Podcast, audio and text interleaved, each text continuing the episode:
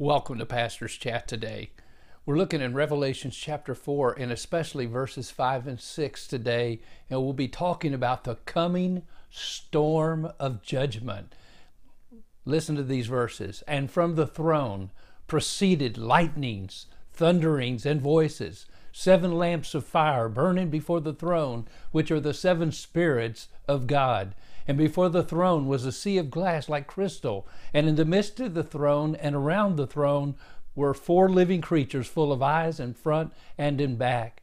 Now, we've been looking at the throne that John saw in heaven as a focus of all attention. God is on the throne in heaven, and around the throne is a rainbow and also 20 and four elders, along with the four living creatures. And now from the throne. So we have on the throne, around the throne, and now from the throne there proceeds thunders and lightnings and voices. Now, these are indication of a coming storm and reminder of God's awesome power. Usually, before we experience a thunderstorm in the summer, we can see the lightning in the distance and we hear the sound of thunder getting closer and closer. And the more the lightning and the loud, louder the thundering, the more intense we believe the storm is going to be in the Old Testament, it's also interesting that when the judgment of God, for instance, the plague of hail, was about to fall upon Egypt, Egypt, it was preceded with this sight and sound. And the, Moses stretched out his rod toward heaven, and the Lord sent thunder and hail, and fire darted to the earth.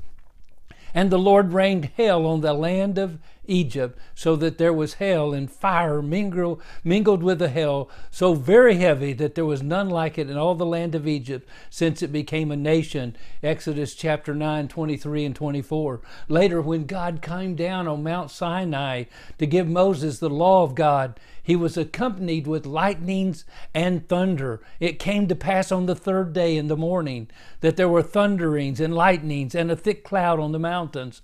And the sound of the trumpet was very so that all the people who were in the camp trembled. And Moses brought the people out of the camp to meet with God, and they stood at the foot of the mountain. Now, Mount Sinai was completely in smoke because the Lord descended upon it in fire. Its smoke ascended like the smoke of a furnace, and the whole mountain quaked exceedingly. Exodus 19.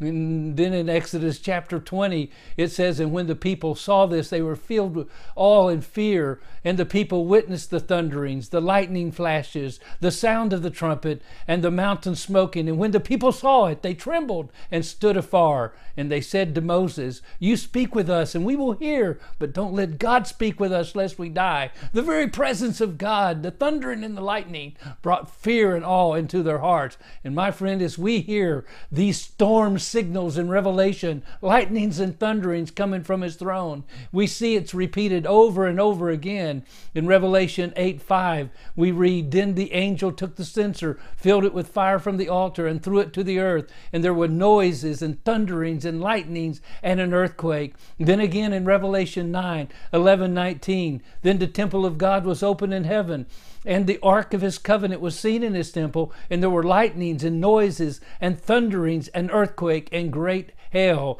And that's when the seventh angel sounded his trumpet. And then in Revelation 16, 17 through 18, when the seventh angel poured out his bowl of wrath into the air, a loud voice came out of the temple of heaven from the throne saying, It is done. And there were noises and thunderings and lightnings, and there was a great earthquake, such a mighty and great earthquake as it had not occurred since men were on the earth.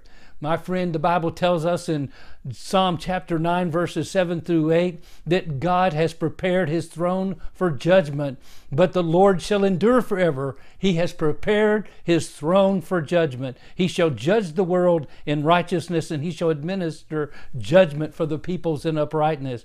My friend, most Christians and even most believers and non believers in the world today don't want to think of God as a God of judgment. We like to look at the rainbow around the throne and ignore the lightning and the thundering that's coming out of the throne. My friend, God is a God of grace, but His grace reigns through righteousness Romans 5:21 and this was made clear where God manifests his love for sinners on the cross and his wrath against sin. Oh my friend, the question must be asked today, are you prepared for the coming storm of judgment? Well, God bless and you have a wonderful day.